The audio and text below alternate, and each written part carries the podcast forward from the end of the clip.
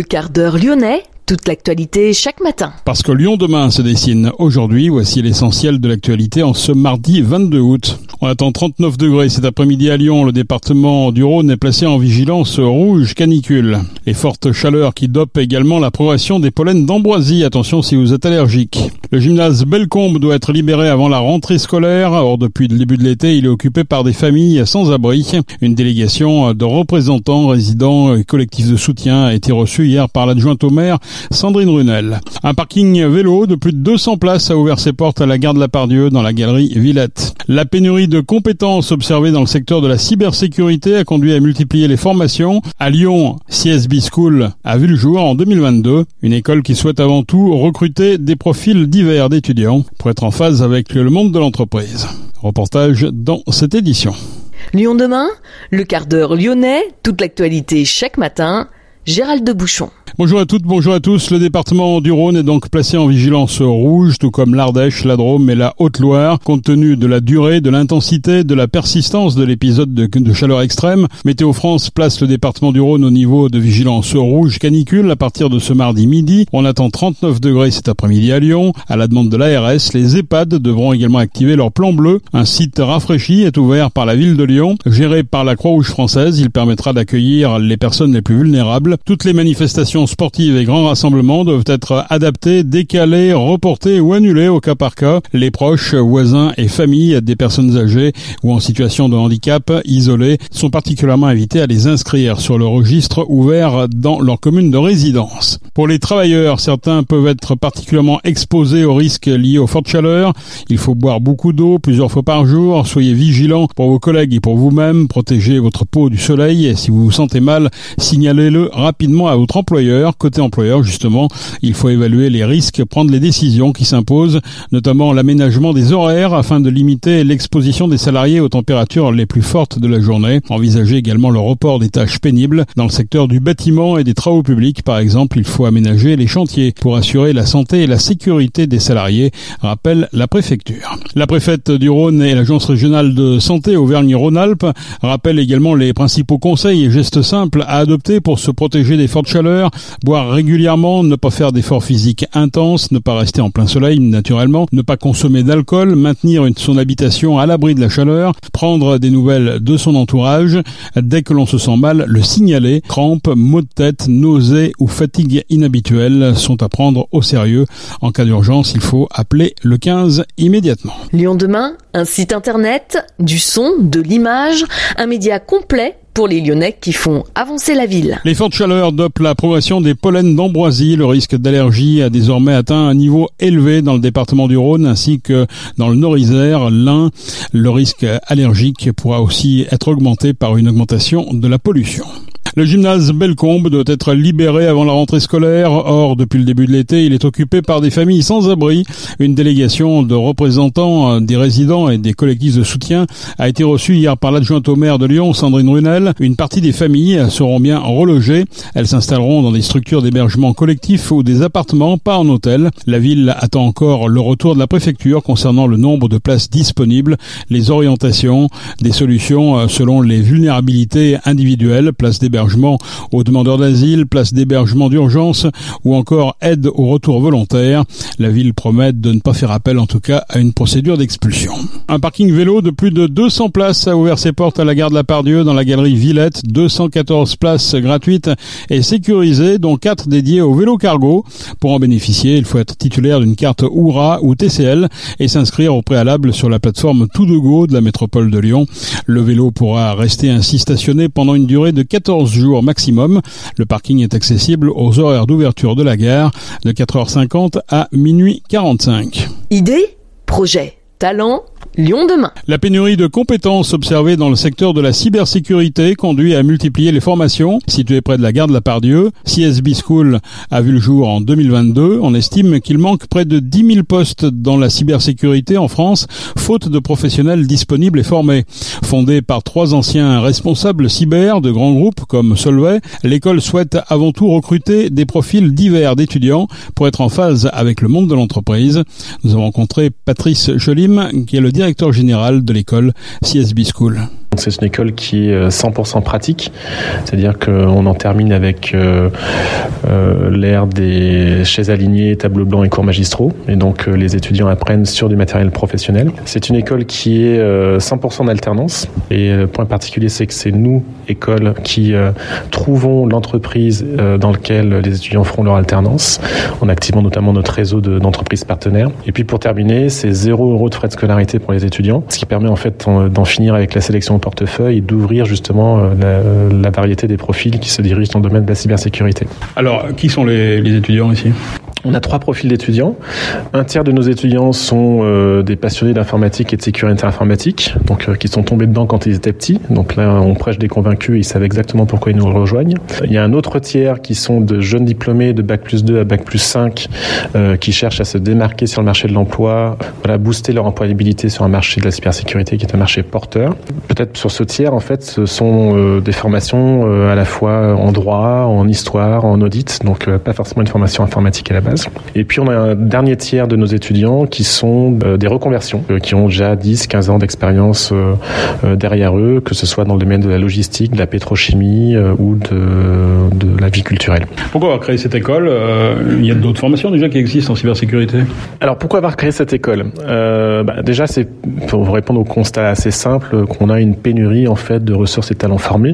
Donc pénurie et que j'ai moi-même expérimenté lorsque j'étais en charge de la cybersécurité de mon ancienne entreprise et que finalement on, se rendait compte qu'on n'avait pas forcément euh, les compétences et les connaissances euh, nécessaires ou associées justement pour être performant dans ce domaine. Donc euh, on a voulu mettre au cœur de cette école tout ce qui nous avait finalement manqué par rapport aux alternants que nous-mêmes avions accueillis à l'époque. alors qu'il existe d'autres formations, certes. maintenant, effectivement, c'est ce que j'indiquais. la particularité de cette école, c'est qu'elle a été fondée et elle est portée, accompagnée par des professionnels de la cybersécurité, ce qui n'est pas le cas des autres écoles aujourd'hui. deuxièmement, c'est que nous avons investi massivement en fait dans de la technologie qui permet de s'entraîner sur le matériel professionnel pour combler ce décalage qu'on retrouve entre une école et le monde de l'entreprise. Donc on veut vraiment être le, le prolongement de l'entreprise. Et puis euh, le troisième point, c'est ce que j'indiquais, c'est qu'il n'y a pas de frais de scolarité. Euh, donc par rapport aux autres formations existantes, ça c'est effectivement assez unique. Alors quel débouché pour cette école, quel métier tout simplement? Les débouchés sont nombreux et variés, euh, bah aussi même nombreux et variés que l'ensemble des métiers qui composent la cybersécurité. Donc en fait, cybersécurité, on parle d'une trentaine de métiers qui sont pas tous cantonnés à la technique, loin de là. Donc trentaine de métiers qui étaient d'ailleurs euh, brillamment répertoriés par euh, l'ANSI, l'Agence nationale de la sécurité des systèmes d'information, dans son panorama des métiers. Euh, et donc on forme à, la majorité des métiers de ce panorama. Ça va effectivement de l'analyste d'incidents et d'incidents de cybersécurité à, aux consultants en gouvernance, risque et conformité, en passant par euh, euh, tout ce qui est sécurité réseau. Ce sont des métiers euh, d'avenir et surtout du présent, parce que la pénurie en fait en ressources elle est actuelle, elle est maintenant. Euh, et puis euh, c'est une matière qui évolue assez rapidement, donc il faut constamment se mettre à jour. Et c'est aussi l'objectif de l'école, c'est de permettre cette mise à jour, de rester au contact des évolutions technologiques du secteur et de former finalement des étudiants qui ont une approche pertinente et à qui on inculquera vraiment la capacité non pas à choisir la meilleure solution technique de sécurité, mais la solution technique de sécurité la plus pertinente dans leur contexte d'entreprise. La cybersécurité devient un enjeu majeur pour les entreprises, quelle que soit leur taille. En effet, le nombre des cyberattaques sur les entreprises explose et même les TPE-PME ne sont plus épargnés. La CSB School entend former ses étudiants de façon concrète et stimulante. L'école met directement les étudiants face à des situations de crise pour être plus proche de la réalité des métiers de la cybersécurité.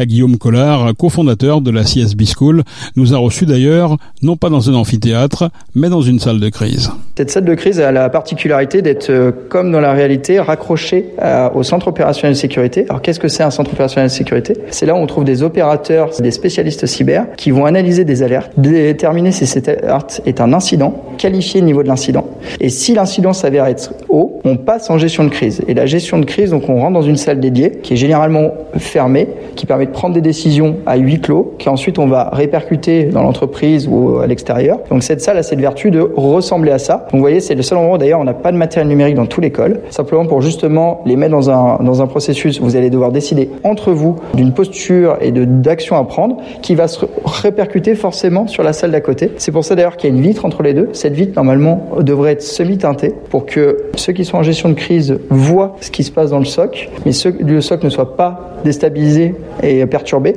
Ici, on est dans une école. La vertu pédagogique pédagogique fait que les deux se voient et surtout la moitié de ce groupe va venir en crise et après on intervertira. Donc ça permet pour eux quand même de voir comment réagisse l'autre et c'est hyper important parce que dans ces éléments-là, c'est avant tout une réponse humaine, c'est pas une réponse uniquement technique et c'est important de comprendre comment réagit l'humain, que ça soit aussi bien les personnes extérieures que même au sein de l'entreprise. Voilà, donc on a vraiment voulu refléter ça. Globalement, quel est le parti pris euh, pédagogique de cette école? Comment ça fonctionne? Nous, on voulait être au maximum sur la pratique et quand on dit dans la pratique, c'est qu'on voulait absolument être euh, sur du, un contexte réel et un matériel que vous retrouverez en entreprise. Pour quelqu'un qui sera opérateur euh, SOC, quand il va aller dans un vrai SOC, il va retrouver les, codes du SOC. C'est pour ça qu'on en a à échelle 1. Ceux qui feront de la gestion de crise, pareil. Ceux qui travailleront en industriel, pareil. Notre objectif, c'était pas juste, voilà, on va vous faire de la théorie et on va virtualiser des, éléments et vous allez travailler là-dessus. Non, c'est, on va essayer de vous mettre au maximum dans le contexte réel, dans une vraie entreprise, reproduire à l'échelle une entreprise pour que vous travaillez sur des scénarios que nous avons vécu d'ailleurs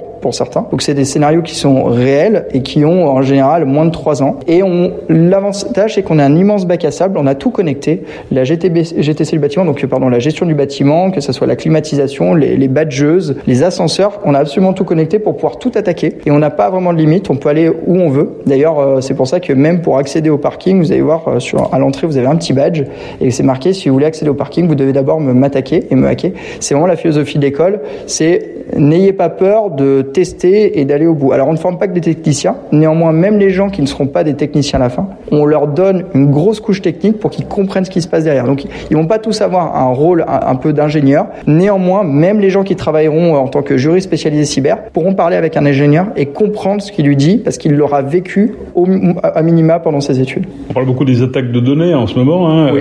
Est-ce qu'on trouve la solution ici? J'adorerais dire oui, euh, trouver la solution. Alors non, on va leur donner des euh, comment réagir, comment augmenter le niveau de, sécurité. Nous, il n'y a pas de réponse juste ou réponse fausse dans l'école. D'ailleurs, il n'y a pas de notes. Ce qu'on met, c'est uniquement est-ce que la réponse est pertinente. Pour toutes les entreprises, c'est très différent. On prend souvent euh, la comparaison. On protège pas pareil une usine de biscuits qu'une une usine d'armement. Une entreprise qui a une empreinte internationale forte ne se protège pas pareil qu'une entreprise qui est purement nationale. Et donc, on les met plus dans ce contexte qui est quelle posture et quelle décision vous prenez et justifier votre décision. C'est surtout ça. Parce qu'au final, dans la réalité, un responsable cyber, quand il se retrouve devant sa direction, il doit juste justifier sa posture et pourquoi les données ont été euh, compromises. Il y a sûrement une raison, peut-être une raison, et c'est surtout ça qui est important. On leur fait aussi comprendre de ne pas travailler sur l'émotionnel sur un incident cyber. C'est souvent le cas quand vous rentrez dans un incident que vous ne maîtrisez pas, vous perdez panier, vous prenez prenez peur, vous perdez le contrôle de vous. Eux, c'est l'inverse. Ils ont une posture, on leur fait en sorte que c'est un événement comme un autre et ça se gère comme un événement comme un autre. Voilà, il faut surtout pas rentrer en mode panique et c'est eux qui doivent prendre le, le gouvernail. C'est plus le patron d'entreprise, sauf si le patron est un expert cyber, mais voilà, c'est eux qui prennent le gouvernail. Donc c'est plutôt, c'est plutôt ça. Donc nous, on va pas trouver la réponse à les attaques sur les données. On va plus dire comment le gérer, comment augmenter la sécurité, comment le détecter et que faire en cas d'incident. Mais c'est un monde qui va très vite. Alors, ça veut dire qu'il faut se reformer régulièrement? Alors, il est hyper de se maintenir à jour. Ça fait partie des éléments qu'on leur apprend. C'est comment on fait de la veille, comment on se tient à jour. On les intègre dans des clubs. D'ailleurs, on a la chance d'avoir des partenaires. Je pourrais les remercier, Cybercercle, Clusif, etc. On va les amener dedans pour qu'ils comprennent comment ça fonctionne, euh, comment se maintenir à jour. Et je pense qu'il y a un élément qui est hyper important en cyber, c'est qu'il faut être humble, dans le sens où on ne sait pas tout. Oui, on va être pris au, au piège et euh, il faut euh, s'entourer et échanger avec ses pairs. Il y a beaucoup d'échanges à faire et c'est comment on échange, où est-ce qu'on va chercher l'information. Donc on leur fait apprendre ça. Nous, on va leur transmettre les, ce qu'on on estime être les bases, mais c'est beaucoup plus que les bases. Mais eux vont euh, après vivre avec ça. C'est vraiment une boîte à outils et vont s'en servir pour aller beaucoup plus loin. Voilà. Mais euh, ça évolue extrêmement vite. En effet, il y a des secteurs d'activité qui est euh, comme la partie cloud, sécurité du cloud, qui évolue encore plus vite que le reste. Il faut qu'ils apprennent à, à, se maintenir à jour tout seul. Dernière question. Toutes les boîtes sont concernées aujourd'hui par la cybersécurité, aussi bien les petites que les plus grandes? Toutes les boîtes, euh, même toutes les organisations, que ce soit des entreprises, des associations. Moi, je travaille, on parle beaucoup des collectivités territoriales, des hôpitaux, euh, mais aussi des individus. Euh, je pense qu'il faut qu'il y ait une prise de conscience collective. L'hygiène cyber, c'est comme l'hygiène euh, classique. Il faut comprendre les gestes. on peut mettre les solutions techniques on veut, on peut avoir les meilleurs experts. À partir du moment où un individu aura un comportement désastreux, un mot de passe catastrophique, on ne pourra rien y faire et au final, ça sera lui la vulnérabilité. Souvent, la vulnérabilité humaine, d'ailleurs, toutes les attaques récentes, prenez-le, Uber, etc., c'est une action humaine qui a, qui a déclenché c'est pas une action réellement technique, c'est une action humaine qui est à l'origine de ça. Donc pour moi, c'est un enjeu global. C'est juste qu'un un, citoyen lambda ne va pas avoir la même, euh, le même savoir et on ne doit pas lui transmettre le même savoir qu'un expert cyber. Néanmoins, il y a une hygiène à lui donner, une approche et une compréhension de son environnement pour savoir comment réagir et quels sont les bons gestes à adopter. Voilà. Tout comme euh, si vous avez un incident dehors, vous allez avoir les premiers gestes de sauvetage, vous allez appeler les pompiers, etc. Vous savez quoi faire. C'est exactement pareil. C'est comment se comporter en société, maintenant dans une société extrêmement numérique. Qu'est-ce que vous conseillez alors pratique Ah bah je vais je vais récupérer, on dire toujours la, même chose. C'est les fameux mots de passe. Euh, on parle beaucoup du passwordless, c'est-à-dire du sans mot de passe, mais on n'y est pas encore. Donc euh, clairement, faites attention, c'est une porte d'entrée.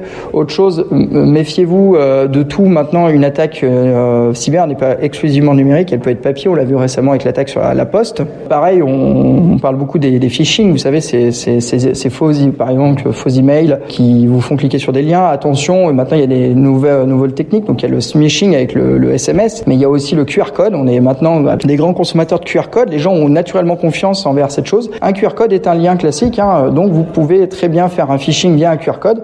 Et d'ailleurs, on, a fait des petits tests nous, ça fonctionne bien mieux. Alors vous n'en trouverez pas dans l'école puisqu'on apprend à nos étudiants que euh, il faut s'en méfier et donc on ne voulait surtout pas en mettre euh, dans le bâtiment et, euh, aller à l'encontre de ce qu'on dit. Donc voilà, pour moi, c'est méfiez-vous de ça, QR code, SMS et email. Et si vous avez un doute, il vaut mieux ne pas cliquer et rater quelque chose que cliquer et le regretter. CSB School propose aux étudiants un bachelor spécialiste en cybersécurité et un master manager en cybersécurité en alternance. L'école mise aussi sur la mixité. Elle aimerait attirer plus de femmes. Pour les futurs diplômés, un salaire moyen de 40 000 euros par an les attend en plus d'un métier passionnant en perpétuelle évolution, une évolution qui doit suivre l'ingéniosité des hackers et autres demandeurs de rançon.